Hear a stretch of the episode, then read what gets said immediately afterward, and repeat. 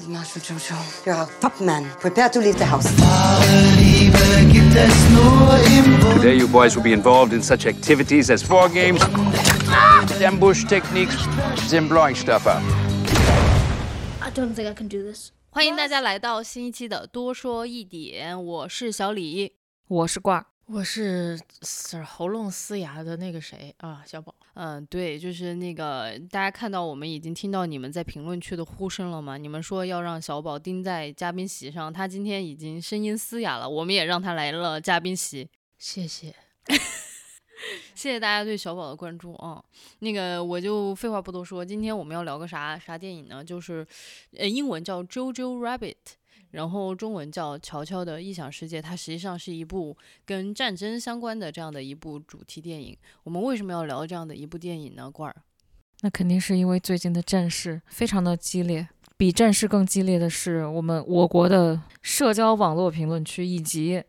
外国的社交网络评论区。对，没错，我们就觉得那个可能，嗯，昨天我听了一期节目。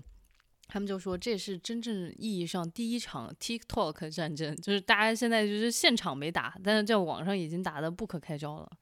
对，就是当然确实就是因为这件事情了。然后其实我们还是想简单说一下《乔乔的异想世界》这个电影呢，它其实真的是一个获奖。无数就是获提名无数的一个电影，它是第九十二届奥斯卡金像奖最佳影片提名啊，虽然没有获奖，但提名也很厉害了。第七十七届金球奖电影类最佳音乐喜剧片提名，然后当然还有就是约翰逊，啊斯斯嘉丽约翰逊还获得了这个什么英国电影学院电影奖最佳女配角，就是这个电影其实它还是一个。蛮受到这个影界关注的这样的一个电影，对，然后还有就是我们的那个呃蔡康永老师还说了一个对这个电影的一个评价哦，真的吗？对对对对，你在哪里找到的？我在万能的瓣儿豆瓣上找到的，他他在万能的朋友圈上找到的。他怎么说的呢？蔡康永老师说：“乔乔的异想世界让我看见人可以同时身不由己，竟又开朗勇敢。”听了会哭的故事，却让我带着微笑走出戏院。世界越残忍，彼此就越要温柔。在酷寒中，令人如沐春风的杰作。他就说这是《乔乔的异想世界》这部电影。对，当然我们等会儿肯定是要聊我们自己对这部电影的感受啦。就是在开始之前，我我还是请允许我斗胆的。简单的讲一下这个到底是一个什么样的故事，就是这个故事呢，它实际上是发生在二战就快要接近尾声的时期，然后我们的这个男主角，也就是这个小男孩叫乔乔 （Jojo） 和他的母亲，其实生活在纳粹德国控制的这样的一个地区。嗯，然后这个小男孩他一直特别渴望加入希特勒青年团。他每当他日常的生活出现困境的时候，他脑子里面会有一个想象中的朋友是谁呢？他是一个颠覆版本的希特勒。为什么我们要说他是个颠覆版本的希特勒？因为这个希特勒他非常的。呃，有魅力，嗯，他傻傻的，而且很天真可爱，还总是能够帮 JoJo 在每一次遇到困难的时候去应付那个困境。嗯，你想说啥，小宝？哦，我想说他没有魅力，他就是 funny，funny 也是一种魅力。好的吧，他跟我定义的魅力不太一样哈。好的，然后结果 JoJo 的母亲呢，她实际上是在为抵抗军秘密的在为抵抗军工作，就可能我稍微讲展开讲讲抵抗军到底是。呃，怎么样的一种存存在啊？就是其实当时在二战的时候，德国境内他也有非常多的人是在反希特勒的，反希特勒，对，就特别希望希特勒这个政府下台。所以说，也就是说，舅舅他妈妈就是在为这样的一帮子人秘密的工作。嗯，而且呢，最让人诧异的是，他还在家里面秘密的藏了一个犹太女孩，在。那个就是 JoJo 已经离世的姐姐的那个房间的一个柜子里面吧，壁柜，壁柜里面，家里真大呀。嗯，然后呢，其实一切的故事，一切就是后面非常精彩的故事，都是从这个 JoJo 偶然的在家里面发现了这个呃犹太女孩而开始的。当然，这这个故事真的就是挺丰富也挺长的。然后这里面主要的几个角色，当然肯定就是有我们的 JoJo，JoJo 的妈妈叫 Rosie，然后还有这个。犹太的女孩叫 Elsa，还有一个呢，就是 JoJo 在希特勒青年团认识的那个呃教官叫克伦琴多夫 （Klenzendorf），应该是这么念的，我也不知道我自己的德语有没有念清楚。然后还有一个就是。呃，你能找出他的名字已经很了不起了，不如咱们就 gay 叫他 gay 教官行吗？真的，对，就是这个教官呢，他就是我们自己分析，他应该是一个 gay，对，而嗯且他的另一半就是他的下属，他的副官对，对他的副官。然后还有一个主角，也是我们觉得非常有意思的一个角色，就是 JoJo 在现实当中的一个朋友，一个胖胖的啊，对，超喜欢他，他小叫男孩叫 Yuki。啊，Yuki 对，然后你们对这个剧情还有什么要补充的吗？没有，你说的很完整。对，嗯，好的。但等会儿接下来呢，我就是一个预告，因为之前也有评论区的小朋友跟我们说，那个你要预你要那个剧透之前，一定要先预警一下，就现在就是一个预警线，等会儿我们 会有一些这个呃、啊，我以为你刚才已经把剧透说完了，好吗？没有有一些哦，刚才只是在介绍人物啊，不是刚刚是在介绍大致的情节，但是其实等会儿我们会涉及到一些特别让我们觉得感动的剧情嘛，那个其实才是真剧透。对，嗯嗯，就是会有这个这个这个状况吧。然嗯后，那咱就说一说自己对这个电影的感受吧。嗯罐儿先来。我，哎，本来是这样的，我我我说我最近特别忙，然后没有时间看电影，然后小李说这是一个特别短的片子，只有一百一百分钟吧，嗯，好像打开是一百四十八分钟还是多少？骗 子，是不是？反正很长。嗯还是我记错了。总之，总之我，然后这个电影看上去，本来我以为它叫《乔乔的异想世界》。我当年 mark 它的时候，是因为看到它的那个海报很很童话，然后打开竟然是这么一个，我从第一分钟难受到最后的这么一个故事。嗯对我觉得它很疯狂、很荒诞、很讽刺，然后里面嗯充满了各种符号、各种元素，然后，然后就是难受。就是最让我难受，就是我觉得所有看这个片子的人，你都知道它是。呃，很快就解放了，然后就是在那个春冬天，呃，春天来临之前那个凛冬，嗯，最后那个时刻，然后会死，就就在这种冬天会死去很多好人，然后你觉得嗯这个是让我让人最难受的，就你看到到所有好人在抵抗的好人们，最后肯定都活不下来。这是一个，就是你刚看到的前面的哦，除了那个小胖子，他活下来让我觉得是个奇迹。我 好喜欢他，对最后活下来了。嗯，对，然后还有一点就是小孩们，他们本来是十岁嘛，然后是一个很天真的，然后对世界充满幻想的一个呃年龄，所以他才会幻想他有没有爸爸，所以他才会幻想出一个像父亲一样的希特勒。对，然后他们也不知道什么是纳粹，什么是爱国，什么是政治，他们觉得喊那些口号，我们要碾碎敌人就是就是爱国。我觉得他们就完全不懂政治，但是就被洗脑了。嗯然后包括表层的一些呃细节画面就更让人难受，比如说教这个孩子就让这个周周去拧那个兔子的头脖子脖子，去证明他很英勇。对，然后结果他下不去手，要把这个兔子放掉，这个兔子就死在了别人手里，嗯，然后大家才给他起了这个 Jojo Rabbit 这个名字，也就是我们影片的英文名，名对。嗯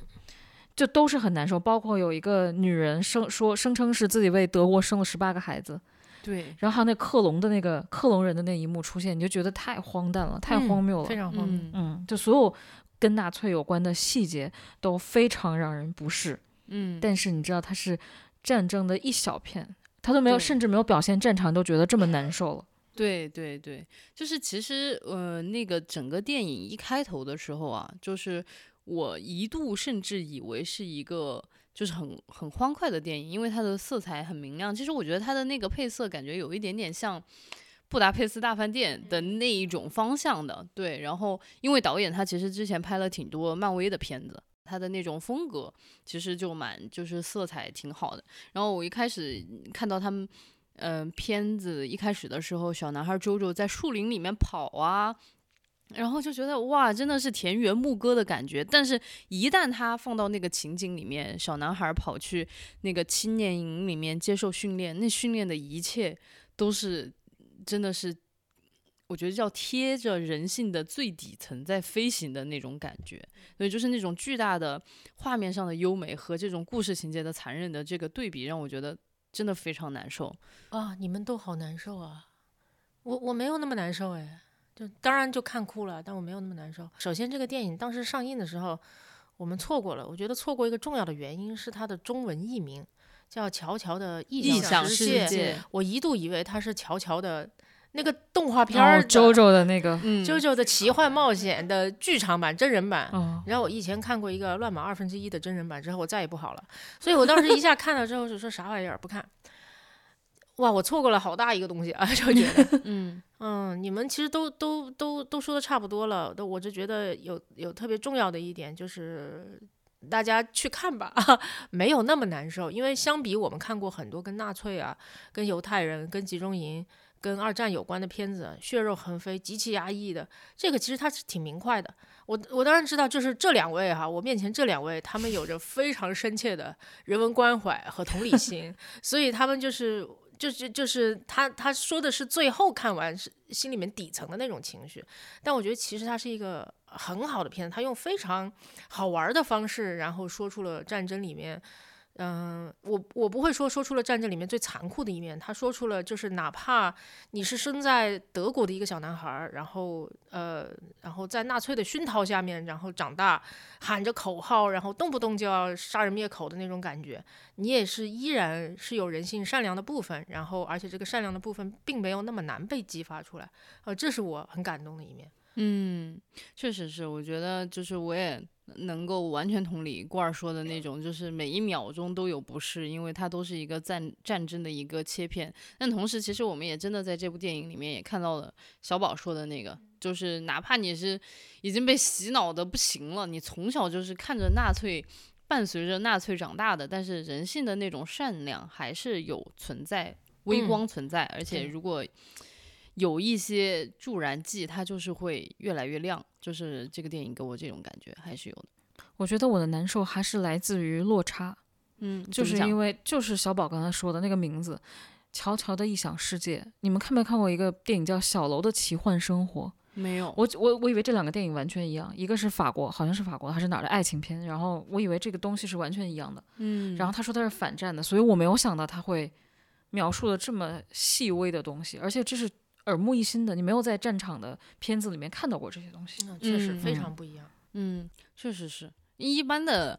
战争片，它其实都是刚刚小宝说的那种血肉横飞。就比如说，可能之前我看过的像《一九一七》这种一镜到底的，然后但是它真的是展现了那种枪林炮弹，然后在战壕里面的那种非常不堪的一面。然后但这个片子里面，它哪怕是那个战争的场景，就真的。有巷战的场景，它其实但都拍得来有一点点荒诞，有那种慢动作在里面。对，然后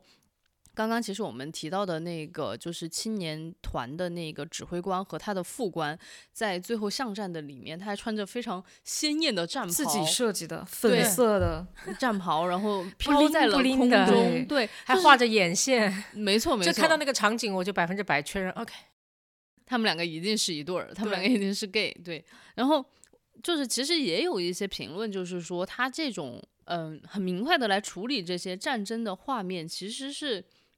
在某种程度上是在美化战争，就是其实是一种不太好的一种处理方式。有这样的嗯评论，有在批评这个影片，你们俩怎么看待这种评论？我反而觉得，因为它颜色太明快了，人穿的衣服也很鲜艳、很美，代表了一种希望跟，就是你知道美好的世界是长这个嗯样子的。然后这个好看的人就是他妈妈嘛，穿的很漂亮，然后穿着一双红白相间的皮鞋，呃皮鞋，然后经常会跳舞，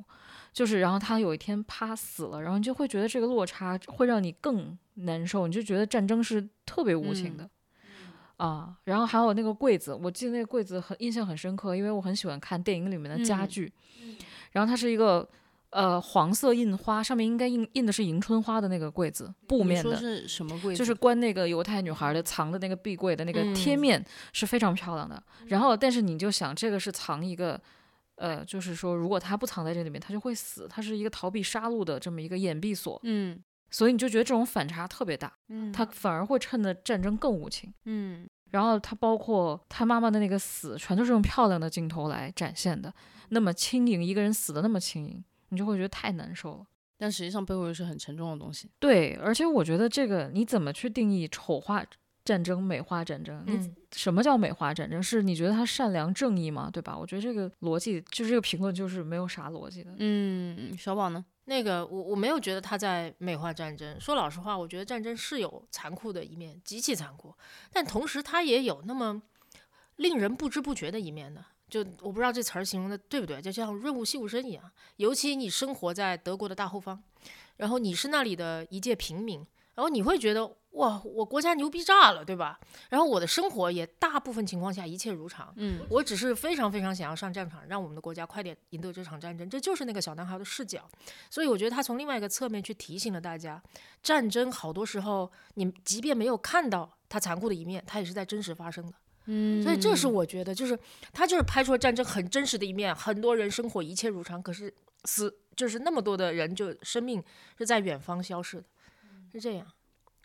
而且我觉得，如果战争的反战的电影也好啊，战争片也好，永远都是那样子灰暗和鲜血淋淋的话，大家也会有种错觉，嗯就好像今天的互联网上一样，就是这这些没有在我眼前发生啊，嗯那它就离我很遥远，那我们就不是在打仗，或者那这场战争就没有我想象那么邪恶等等。所以我觉得它恰恰就是提醒了大家一点，即便你身边没有看到这么残忍的景象，战争也依然是一件很糟糕的事儿。嗯，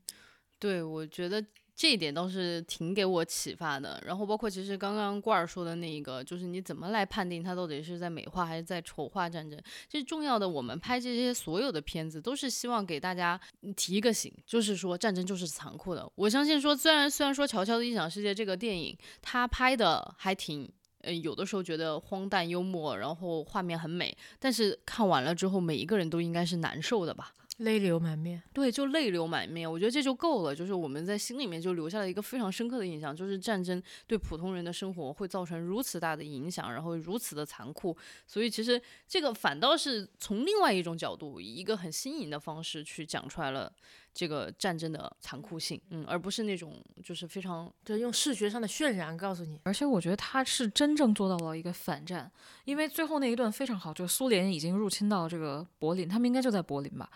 然后也在是就是烧杀抢掠，这他们有人骂这个片子呢，就是美国人是好的，苏联在那里干坏事儿，你知道吗？就很奇怪，他们其实同时开进去的，基本上。对哦，就是我的意思是，导演想说，虽然就是德国先侵入的苏联嘛，嗯苏德战争先是德国挑起来，但是战争永远是残酷的，嗯哪边打哪边都是老百姓在遭殃。那一些战争片子有一种引导性，你感觉看完了以后，你更恨就是敌对的那个国，嗯对，然后你不会有真正的反战心理，你你是觉得该打，应该弄死他们，就是这种东西，我觉得是不要宣扬的。嗯，那刚刚其实我们也说了，这部电影其实跟其他很多反战电影有不同之处。那有没有什么呃画面，或者说这个电影里面的人物啊、场景啊，是你们印象最最为深刻的？跳舞，嗯嗯因为说自由的人才能跳舞，嗯然后妈妈一直在跳舞，嗯然后最后解放了。小姑娘跟小男孩出来的第一件事就是面对面开始跳舞，然后音乐一起，哇，真的眼泪哗就出来了。嗯。我觉得音乐和那种舞蹈，就是人类非常本能的一些什么律动什么的，就是真的，其实在那个时候，对，特别动容。好后悔自己不会跳舞啊！啊，我也不会，我四肢都不协调。我也是，啊，这可能是我们泪流满面的原因。我们就羡慕跳舞本身，你知道吗？嗯，人物给我留下印象很深吧，就妈妈。嗯我觉得那个妈妈很棒。你看啊，她毫无疑问跟自己的儿子是政见不合的，对吧？嗯她没有跟他讲过一句道理，而她依然非常爱她的孩子。这充分证明这两件事情完全不矛盾。你可以呃跟一个人意见不合，但是你非常爱他，然后同时他爱他的方式也体现的就是。就是很有意思，他不是说简单的让你吃饱穿暖啊，然后就可以了。他不是像一个简单的母亲那样子，就是你吃饱啊，你穿暖啊，外面危险啊，你不要去啊，不是这样子哦。他他永远跟他在玩游戏，嗯就是我我前几天也不是前前前段时间有一个非常嗯很就我认为对于我自己来讲很重要的认知吧，就是呃生命的意义是什么？这个话题太大了，突然一下子，小宝上起了价值。没有，这不就大家不是老爱问嘛？但是那那一次我就了解到一件很简单的事情，就是好多时候生命的意义不要去追问那些宏大的价值，在生活当中你能感受到一种趣味感。就是有趣的感觉，那可能就是生命意义所在了。所以他妈妈一直在给他营造一个有趣的感觉，哪怕他跟他他儿子吵起来的儿子已经说出了最伤妈妈心的话，就是就是那种我觉得我不需要你，我需要我爸，我爸在就会理解我，你你你不理解我，他妈很伤心，他妈很伤心的时候。是生气了，但是依然用游戏的方法，最后跟他化解了一些，就是他穿上他爸的衣服，然后在脸上抹了把灰，扮演他爸，扮演他爸去吼他，一方面发泄了情绪，但一方面隔了一层，让他不要那么受伤，但同时也用爸爸的视角跟他说：“我现在在外面工作，你能不能照顾好我的女人？”然后在一起跟他跳了个舞，哇哦，我觉得真的是太棒了，我觉得任何大道理都比不过这一段小游戏。嗯，嗯，我就是看了这段小游戏之后，确定他一定会死，我的妈呀，就因为他太好了，你知道吗？这样嗯这么好的人，一般都活不到最后。好难过。是的，是的。嗯，对。那除了除了呃妈妈以外，还有没有什么人物让你们印象特别深刻？就那个 Yuki 呗，那个小胖小胖男孩儿，嗯那个在我眼里他就是一个随波逐流的安然自若的小胖子，你知道吗？他就是那种呃，跟他一起参加那个那个叫什么来着，纳粹的青年营，然后大家不是逼 JoJo 要去拧断那个兔子的脑袋吗？他其实是跟着一起起哄，他说拧呗，对吧？他耸耸肩，拧呗，有什么好不拧的？然后接下来 JoJo 因为受伤，他不能够去参军，但是最后开始打巷战的时候。Yuki 也去参军了，对吧？穿着纸的军服，然后在那里晃来晃去，然后到最后这个城市解放了，他就拍拍他衣服也脱了哈，然后拍一拍舅舅的肩膀说：“哇哦，说这不是个当纳粹的好时候呀。” 哇，特别随波逐流，嗯但他活了下来。我觉得他活下来是有自己的大智若愚的智慧的，嗯，超好玩。罐儿呢？我本来还想着这个小胖子有什么隐喻啊，因比如说他说自己穿那个纸做军服，肯定就是在骂军方已经完蛋了嘛。是，嗯就是日薄西山没钱了，还骗他们是一种新的防护的那个什么，就很讽刺。但后来想想，就是说那么多大道理，不如说这个孩子命真的挺好的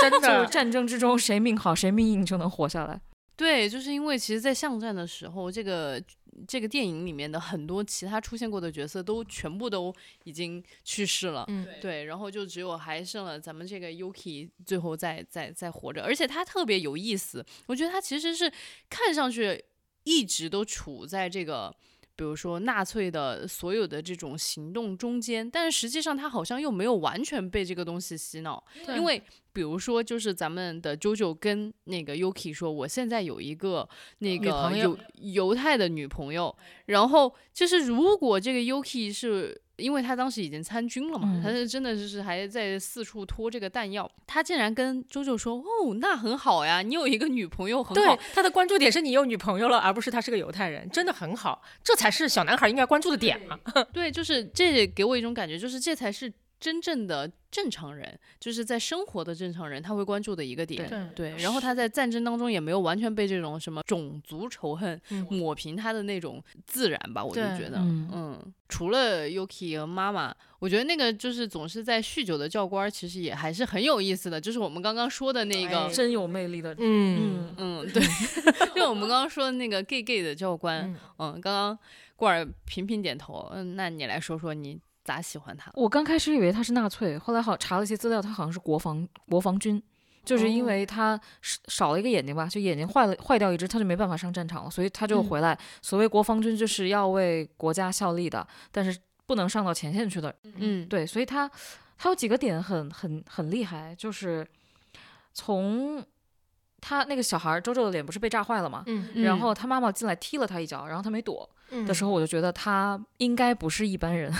就他嗯肯定不是坏人，嗯否则他这一下他肯定会抡起那个棍子把他妈打死，对不对？对，然后后面又我稍微补一下那个情节，就是周周当时是因为在纳粹青年营里面自己一个意外，然后不小心把自己给炸炸的就炸毁容了是炸毁容了，然后腿下也落下了一些疾病，然后当时呢是因为这个军官实际上是相当于在看管。或者是说教领整个这个青年营，所以说他妈照常理来说应该是非常自然而然的，应该要去找那个教官说理，嗯。嗯，然后就是他妈妈也非常的有个性，就是直接上去就是给教官踢蛋蛋，但是那个就是教官的反应是很有趣的。对，然后后面那个盖世太保查到他们家的时候，这个查到这个周周他们家和他妈妈的时候，这个男的就突然不知道从哪儿就出现了，嗯然后当时你是看不看不明白他是为什么他会出现？对，然后后来发现那个小姑娘假装她的姐姐嘛，然后说错了生日，然后那个照片明显跟这个女的长得一一点儿都不像，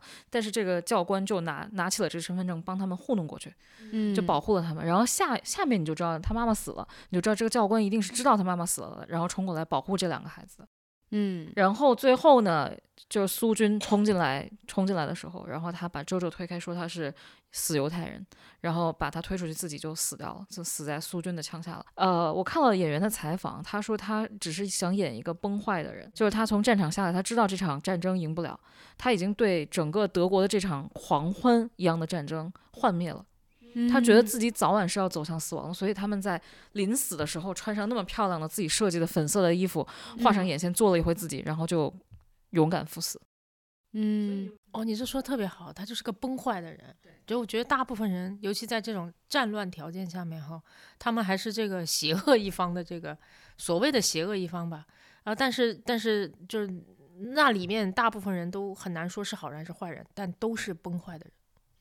嗯，尤其是其实像他这样负伤过，然后是真正的尝过那个前线的苦头的时候，他会非常的幻灭。其实就像那个《西线无战事》那个小说里面说的一样，就是当你真的负上前线，然后你的上级跟你说你是在保卫你的国家，然后但是他也会听到来自敌营的声音，敌营的人也认为自己是在保护自己的国家，他就会升起一个巨大的问号：那我们究竟是在干嘛呢？为什么我们都在保护自己的国家，但是我们双方一定要开战？然后，所以其实这些人回来之后，很多都有什么 PTSD，、就是嗯按照今天的话来说啊，可能那个时候他们未必能理解到这个是一种战战争的后遗症，但是就是他们回来了之后，有的人疯掉了，有的人可能就像咱们说的这个教官一样，他尽己所能的能够帮助一些人，能够保护一些人，这可能就是他接下来在人生到头之前的一些使命，我都觉得是这样的一种感觉。我还看到就是有一条豆瓣的一个短评啊，是这么来说的，就是说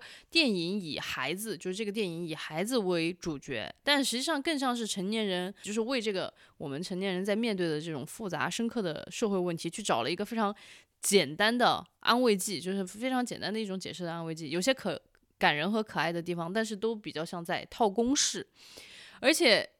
好像给孩子们看了之后，他们就会觉得纳粹为什么会产生这个重要的问题，实际上并没有得到解答，或者说并没有在这个电影里面得到展示。你们怎么看待这种这种说法？我说他想在这部电影里面去看到纳粹是如何诞生的，本来这个诉求就有问题吧？这得读多少书才知道啊？那现在有定论吗？有简单的这个答案吗？也没有。我觉得他自己也在找一个简单答案，对吧？所以他还怪人套公式，真的是服了。对我觉得这种影评就像套公式 就是之前我跟那个小李吐槽过嘛，就是他们在爱情神话里面。人家都讲是神话，他要看到现实，神话里有现实吗？然后他在给孩子看的片子里看到纳粹是如何诞生的。我我到三十岁，我也不知道纳粹是如何诞生。我要是知道，我就希特勒，对不对？希特勒都不知道。对，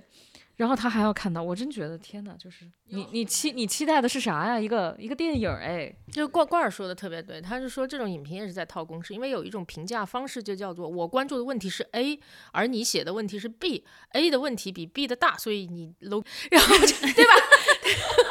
这就是一种非常典型的评价公式啊，没有价值的。但我我我也理解，就是，但我觉得有一个好处哈，就是很显然这个人看完这个片子，他对纳粹是如何诞生的产生了一些好奇啊。很危险啊！那我也只能说，这个电影也达到了它的目的吧。或者说这个真的套公式这件事情真的太好了，因为我们其实，在很多很多的那个电影的影评下面都能看到这种公式性质的，然后只是说他们套上了不同的外衣，套上了不同电影的这个剧情吧，不同电影的情节，但是拨开来看，其实就是小宝刚刚说的那个。那个公式就是大家也可以，如果有心的话，可以去 发掘一下。下一次你看到的电影里面是不是也有这样的影评？然后一般我针对这种说法，我就会说，我还想在这电影里面看到陀思妥耶夫斯基呢，怎么他没出现呢？对他们要求每个电影都是百科全书。对对呀、就是也那如果就是一部电影能解决所有的问题的话，这个世界上就不应该存在这么多书和不应该存在这么多的电影了，就只有一部就行了。The One，其实就是我们刚刚聊的比较多的是关于那个电影本身啊，就是大家可能聊完了之后也会被我们种草，我也没有这个很大的底气说这件事情，就是希望大家还是都可以去看一看吧，就至少我们看完了，三个人看完了之后，反正对战争这件事情真的是有了新的理解，对坚决反战这件事情，我觉得不管是是从什么视角吧？我觉得我们三个人可能是普通人的视角。我觉得站在普通人的角度上面，坚决反正这个事情应该成为一个基本的立场。对，就是如果咱们三个人没在这件事情上达成一致，今天这节目也别录了，就是大家各自散了吧。我们现在就打起来。对对对对对对，就是，但当然就是这个片子是又一次夯实了我们这种认知嘛。那你们第一次就是对战争有深刻的理解，或者说对反战有非常非常的那种坚定的感觉，你们还记得是啥时候吗？或者是啥情景啊？我我爸爸上过战场，他是五四年的，然后上过某次什么战我就不说了。然后他从小就给我讲很多战场上的故事，嗯就是你能看到，所以我觉得我爸爸的经历跟这个这个片子就很像，他会讲很多他们当年打仗的时候在战区也有就是养一些什么小动物啊，刚开始还没有很激烈深入到敌人的腹地的时候，然后还会有吃吃喝喝的一些生活，然后等真正进去的时候就再也没有这种生活了。然后他的昔日的好友就死在了水他们战壕的那个水沟里，然后他们我说我说那你们怎么喝水？他说就要喝沾着好朋友鲜血的水，然后往里撒药粉，因为如果你不喝你就会渴死。嗯但是所有的水都被鲜血污染了，而且这是你好朋友的血。嗯，然后他说最惨的是当时撤军了，撤军了，然后他的另一个朋友就是已经进入国境了，那边打了一个导弹，然后他就死在了这个穿过国境线的这一瞬间。天哪，所以就我听完了以后，我觉得我爸爸一直有这种 PTSD。嗯，我们有过有一个电影叫《高山下的花环》，推荐大家去看一看，会会非常非常非常的难受。呃，对我我其实不太能想得起来第一次感受到到底是什么时候了，因为我小的时候就是可能就只是看看历史书，那些历史书上面的文字都是比较冰冷的，就是一些史实的描述。我现在能想得起来，我对这种战争或者暴力最大的一个震撼，是我前段时间读的一本书，叫《坠落与重生》，讲的是美国九幺幺的故事，就是它。因为我太有印象了，当时九幺幺的时候，我觉得我脑子里面只有一个印象，就是反复的电视里面在播那个呃飞机撞上双子塔的那一个画面，对，你就只能看到那个画面。然后其实首先。当时那一天不仅仅只发生了两架飞机撞上双子塔，还发生了前面有一个劫机的事件，然后后面还有撞上五角大楼，就是这些事情可能对于我们来说都是已经遗忘了的。还有就是就是当然也是因为我们近几年的这一个就是反美帝国主义的这个情绪嘛，大家都觉得那个时候他们活该，然后他们就是该这样被恐怖袭击。但其实我看了《坠落与重生》那一本书以后。我真的觉得这个东西太残酷了。那个飞机撞上大楼之后，它的燃油实际上就是会从那个楼上浇下来，好多人在那个里面就是生不如死，直接被燃油浇到你全身的那个血肉模糊。我就想一件事情，就是他们就是简单的平民，就是是你是我是今天我们去国贸 CBD 上班的人，他可能。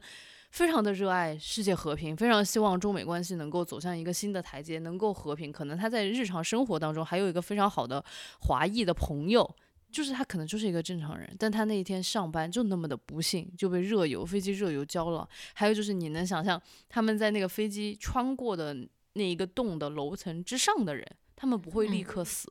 他们就会被火烤死，就会被火烤死，或者是他们就看到那个大楼就是落下来，然后还有一个当时一个非常非常著名的一个摄影记者拍的那个呃摄影纪实吧，就是一个人倒着从那个大楼上面跳下来，就那种绝望，我就觉得这是一个作为人类应该共通都能够感受到的一种战力，就是我坚决，我当时就看完那些东西之后，我就只有一句话，我说坚决反对恐怖主义。就是坚决反对这种恐怖袭击，我觉得实在是太可不了。然后我觉得战争也是一样的。我我觉得郭二是亲爸爸上过战场，这真的对他的这个影响真的太大了。我爸总给我讲上山下乡的故事，但是吧，就是他讲的都是往好玩的方向讲，让我一度就觉得上山下乡好好玩啊，就觉得是夏令营。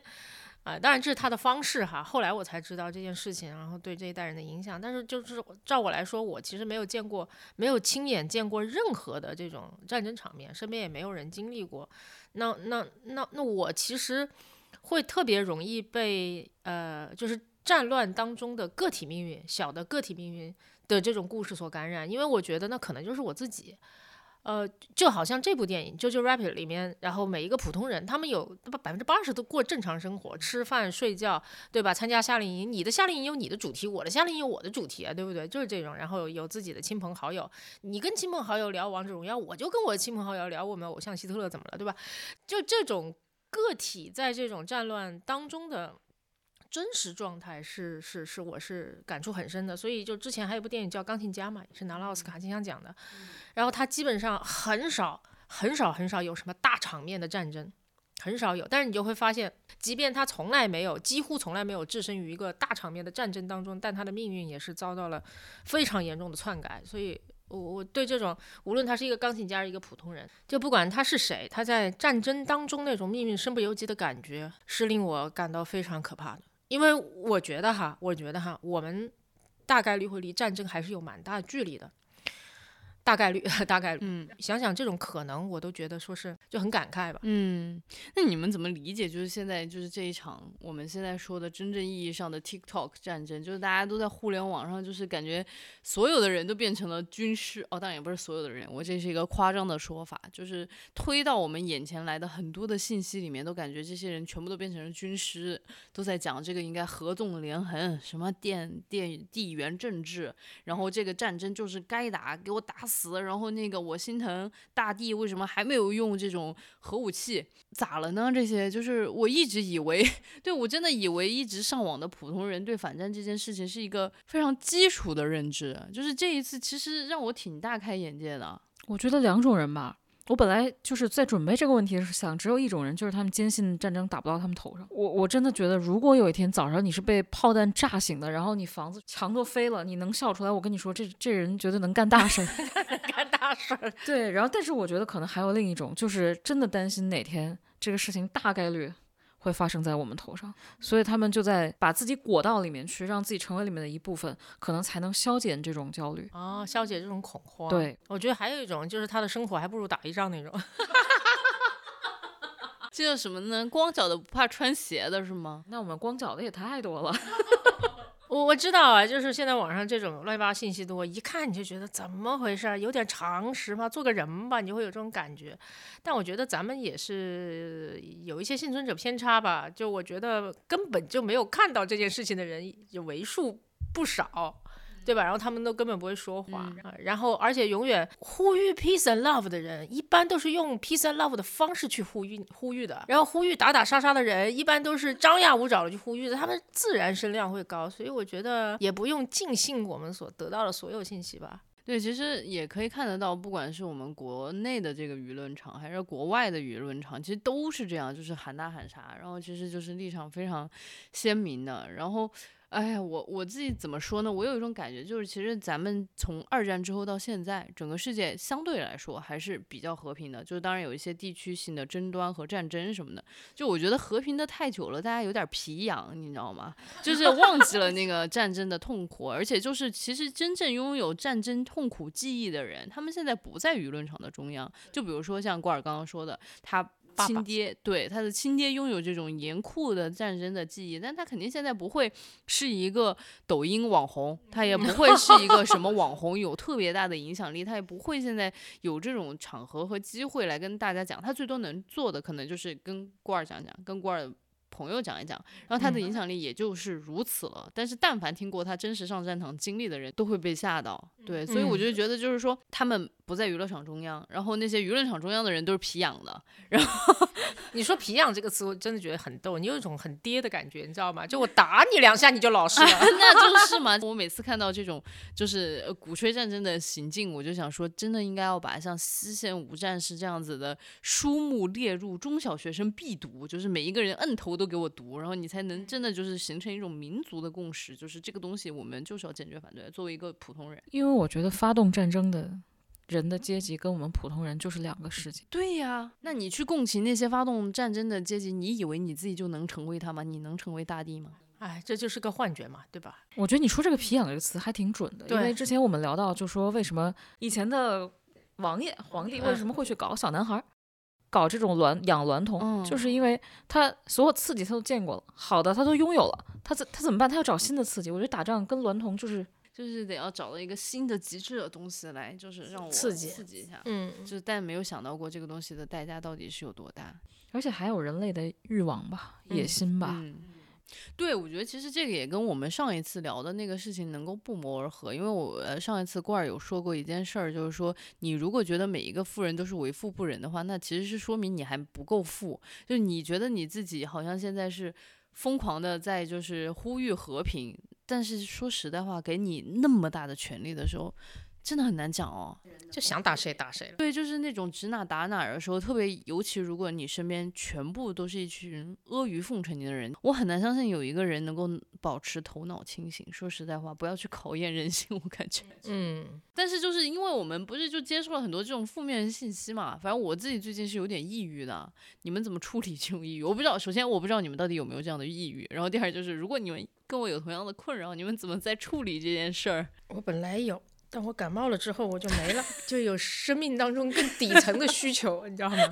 就是我要赶紧康复。马斯洛那个模型还是很好用的。对呀、底层需求受到了挑战然后就没时间上网了，就是在躺着。啊！只要对啊，你就不上网看那个玩意儿，而且这真的这几天感冒，还有点发烧。那消息一看，我就觉得哇，额头温度飙了两度，这血压，啊，是血压，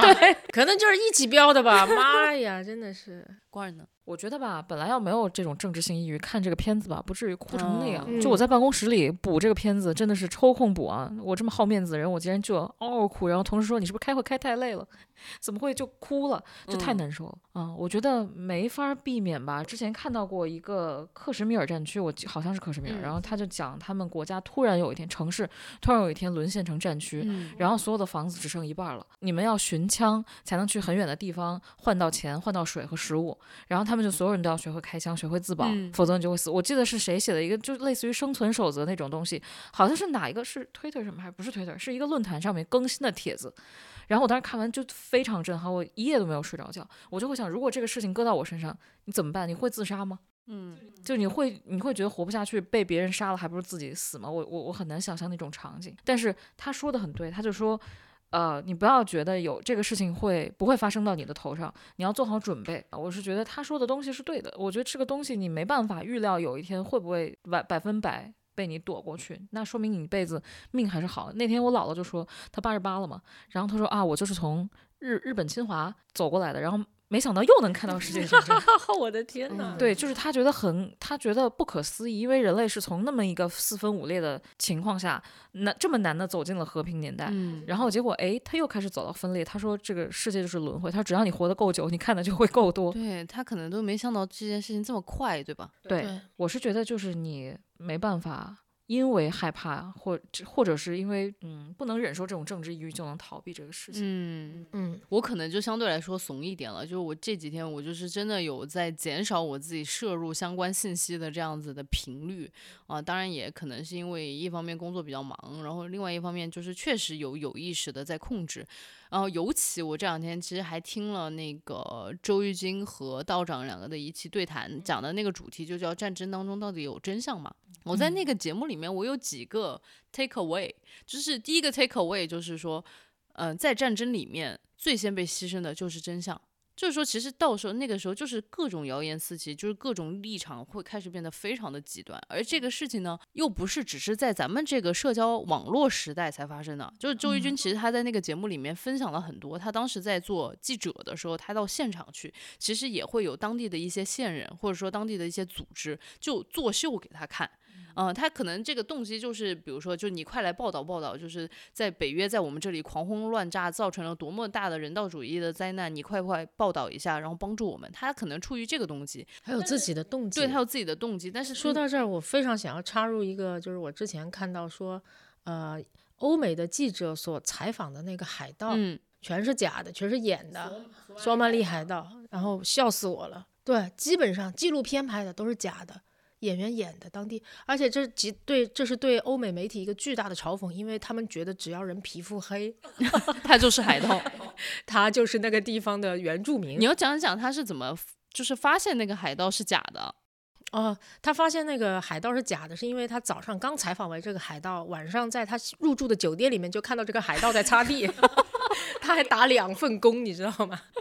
对，就是他们好像已经在那里搞了一个，就有点像海盗主题影视园一样的，就是只要有欧美的这种记者来，然后我就把你带到我们那里去，然后让你拍那些东西，然后满足你回去要发稿的这样的一个诉求。然后同还会在你采访间的隔壁安排一些人在那里嚎叫啊，就是营造一种我们正在对某些人施以酷刑的这种场景。所以说，哎呀，其实也不管是不是战争的时间，就是就是，其实很多时候真相都是被牺牲的，嗯，就是其实就是我们现在总是在说啊，社交媒体时代上面东西都是不知道信源从哪里来的，然后其实就是就算在专业记者。在一线的这样的时代，他们可能看到的一手信源都是被污染了的啊。周轶君当时讲了一个例子，特别逗，就是他说当时应该是在哪里，呃，利比亚还是哪里去呃采访的时候，他就说那里的他就被带到一个医院去了，然后就看到那个医院嗯、呃、躺着一些伤员，然后就床单上面有血迹。然后后来他们就在那里就是拍了一些照片嘛，因为会需要素材去发稿。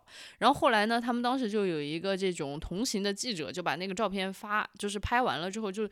zoom in，就是把它很大放的很大。然后他们就说，哎。看着这个血迹不对啊，感觉是撒上去的，哦 就是那一个景，就是布置给你们这些人看的，让你们感受到就是这种人道主义灾难的这种冲击力，然后让你们赶紧写稿，在国际社会呼吁战争的停止。就是其实就是战战争的时候，就是会有这种情况。当然，现在社交媒体时代可能把这个东西放得更大了，就是。你随便在 TikTok 上面乱说一段视频，然后你会随便发一个截图，都有可能是他杜撰出来的。你也不知道他到底是为了什么动机。有的时候可能就是有的人想发现代的战争财。这次咱们不是有发现一个就是华裔嘛，然后他在那个俄乌战争之间，他就发了很多的那种视频，收获了一大堆的关那个关注量，然后最后发现他是一个代孕机构的 CEO，就是在乌克兰当地做代孕的这个他生意挺有名的。之前我就知道这个人，这个人就是老网红了，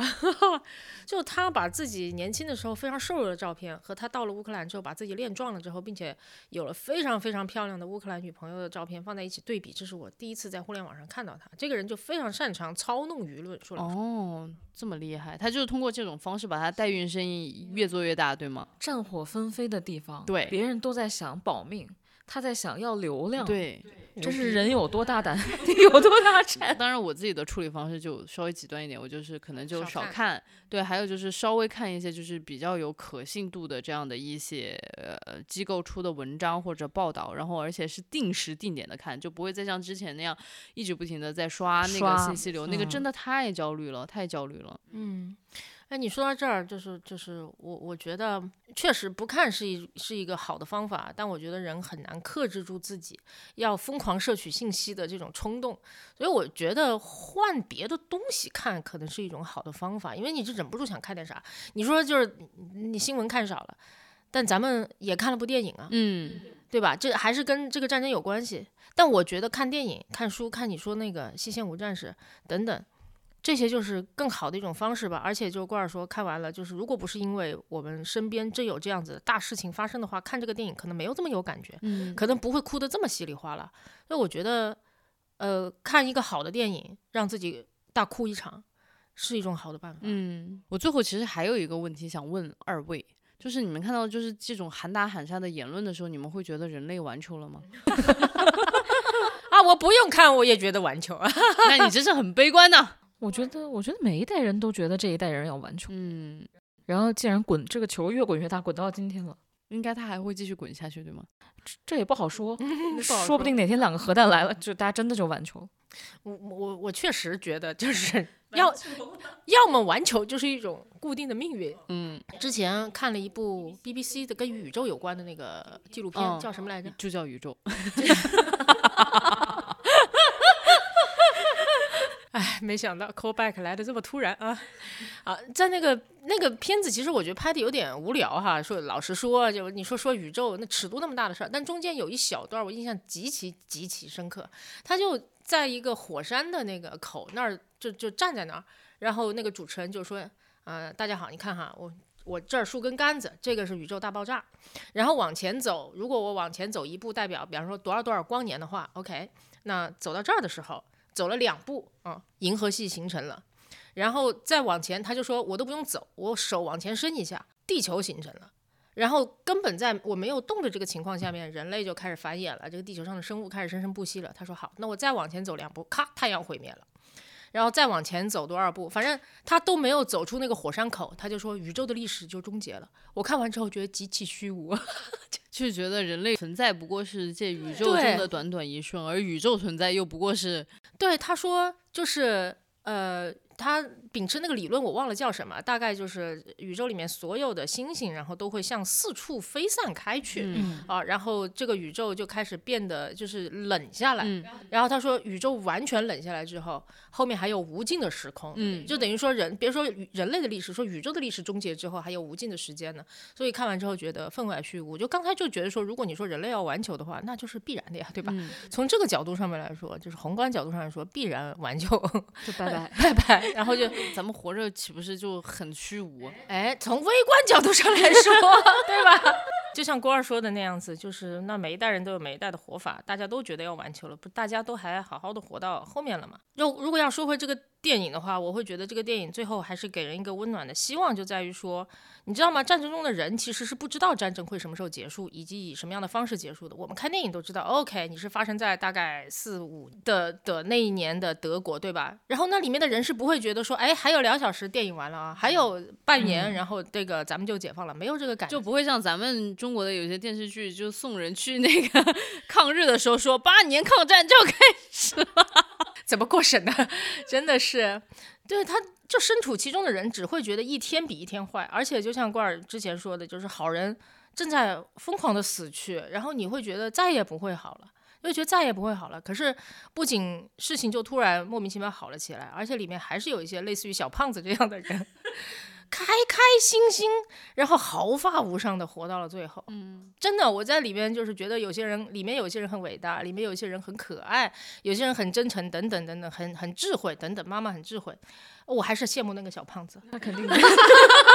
活下来比什么都重要。对，懵懂无知的，然后活到了最后，然后还开开心心说：“哦，那我现在回家亲亲我妈去，嗯多好。啊，终于来到了我们的那个没有固定下来的固定环节，就是还是让除了最近看了这个片子以外，大家还有没有什么电视剧也好啊，电影也好啊，就是书也好啊，推荐给我们的听众朋友们？我想推荐一个也是反战片，但我除了它的名字以外，其他屁都记不得了。这是我大学的时候有一次，老师是让我们练听力还是什么玩意儿，还是只是因为不想上课了，就给我们放了一个叫《窃听风暴》，不是《窃听风云》，叫《窃听风暴》。嗯我记得讲的是东西德的故事，嗯，我听过这个片，好像是啊，柏林墙倒之前的前五六年的事情，我记得。嗯总之，他为了升官，这个警察秘密警察就去窃听写非法文章的作家，然后包括他和他的女朋友还是老婆什么的，然后结果他在窃听他们的生活当中，慢慢的。跟这个单方面的跟这个人成为了朋友，所以你知道里面那个张力就很大。哦一个是为政府要搞死他的这么一个角色，然后一个是无辜的，呃也不是无辜，就是跟那边势力相反的作家。然后他们渐渐他觉得他成为了他的心灵密友，然后他特别喜欢听他们家的生活。嗯，对，就是这么一个反战的故事。后面我忘了，但真的很，当时我看了，我觉得我这片子太妙了，就是从节奏、从立意上都，反正就很，我我当时也哭得很厉害，你这叫什么都不记得，你可记得清楚呢？我觉得。就是最后高潮特别妙那部分嗯我给忘了，就特别好，哦正好不用给大家剧透。嗯，小宝呢？呃，我能先回应一下这边，嗯就我就觉得，呃，我听过这个电影哈，嗯然后也大概知道它的情节，不过我没有我没有看过。我觉得它这个电影跟《JoJo Rabbit》有一个异曲同工之处，就是说用那种身边的人和人和人之间最最最最本真的这种感情，然后就是认为这种感情是可以抵御一切的这种战争。或者抵御一切那种想要发动战争的可可可笑的政治动机的，所以我觉得这这这是很好，因为到最后你会发现，如果大家要为就是参战的双方找理由，你可以找到无数无数的理由，可是嗯没有任何理由能敌得过，就是说这个人是我的朋友。懂，我懂小宝意思，我我翻译一下啊，我我的理解就是因为我跟我家属，就我跟老张经常会因为一些政治议题或者是什么公共议题争执起来，嗯有的时候争得很凶，但争完了以后会发现很蠢，嗯，因为我们两个这么亲密，然后我们因为因为一个这么遥远的，你聊了以后又能怎样？你们两个政治观念就很多人说政治观念不合就不能在一起，那就是因为你们俩不爱。如果够爱的话，他才是最重要的那个人。嗯他有什么观点，政治跟你有个屁关系？嗯，就像又 call back 回我们的 Jojo Rabbit，Jojo 和他妈一样，包括周周跟那个小女孩，纳粹、犹太，但是他们相爱，不是就是小男孩爱上了他，然后呢，他还是什么犹太人长犄角的魔鬼，他不是了，他就是他心爱的女孩。嗯，对你这个真的是非常好，就是这都可以成为一个辩题了，就是叫什么政见不同的人能不能相爱？那好，我有一个想要推荐的，其实也是跟战争稍微有一点点，也不是稍微有一点点，确实很有关系的，就是台湾作家陈映真写的那一本《夜行货车》的前两篇吧。我觉得第一篇的名字叫那个六月里的玫瑰花，然后还有一篇是叫贺大哥，然后。这两篇其实都是跟越南战争相关的，越战相关的，大家可以去读一读。就是，哎，文字非常的优美，然后也是读完了之后，你心里面就是一片荒芜，然后又是在哭泣，就是这样的两篇非常短小的短篇吧，就是推荐大家可以去看一看。然后除此之外，我可能还想推荐一篇文章，是最近比较能够抚慰我的一篇文章，是徐奔老师写的。在发表在应该是发表在风声 opinion 这个公众号上面，叫做《战争舆论与激愤族》，激愤就是激情的激，愤就是愤怒的愤。战争舆论与激愤族，为何有人对战争幸灾乐祸？就是，哎呀，我这个话真的是说不清楚了。就是徐奔老师写的这一篇文章呢，他就还是在里面讲了，就是对人类他还是充满了希望，他就觉得这些激愤族，他其实不是因为他本身的。蠢，而是因为他现在处在的这个是呃信息环境是太过于单向度的了，然后而且身边的人都是处于一种非常愤怒的状态，所以说他其实被这种单向度的信息困住，然后又被愤怒的状态同化之后，才变得如此的激愤。但是但凡他是相信，但凡给到大家更多样化的信息，给到大家一些空间，让大家能够平静下来的话，他是相信大家能够做出更好的，呃，就是对战争的这些。状态有一个更好的、更平静的、更理性的这样的一个反馈的，嗯，我就读完之后就是还是充满信心，觉得人类应该不会这么快就完球。徐芬老师那本书特别好，叫《有尊严的公共生活》。嗯，你光听这个书名你就觉得说啊，我们这个时代所缺的呀，既缺尊严也也缺公共生活。那我们今天就先这样喽。就是大家如果感兴趣的话，可以去看看我们刚刚推荐的这一些啊作品。对，希望大家能找到一些生活里的出口。对，开心点，朋友们。最后的最后，给大家听一首反战的歌曲，叫《One Day》。如果大家有时间的话，还是推荐大家能够把这首歌给听完。好喽，那我们就下周再见喽。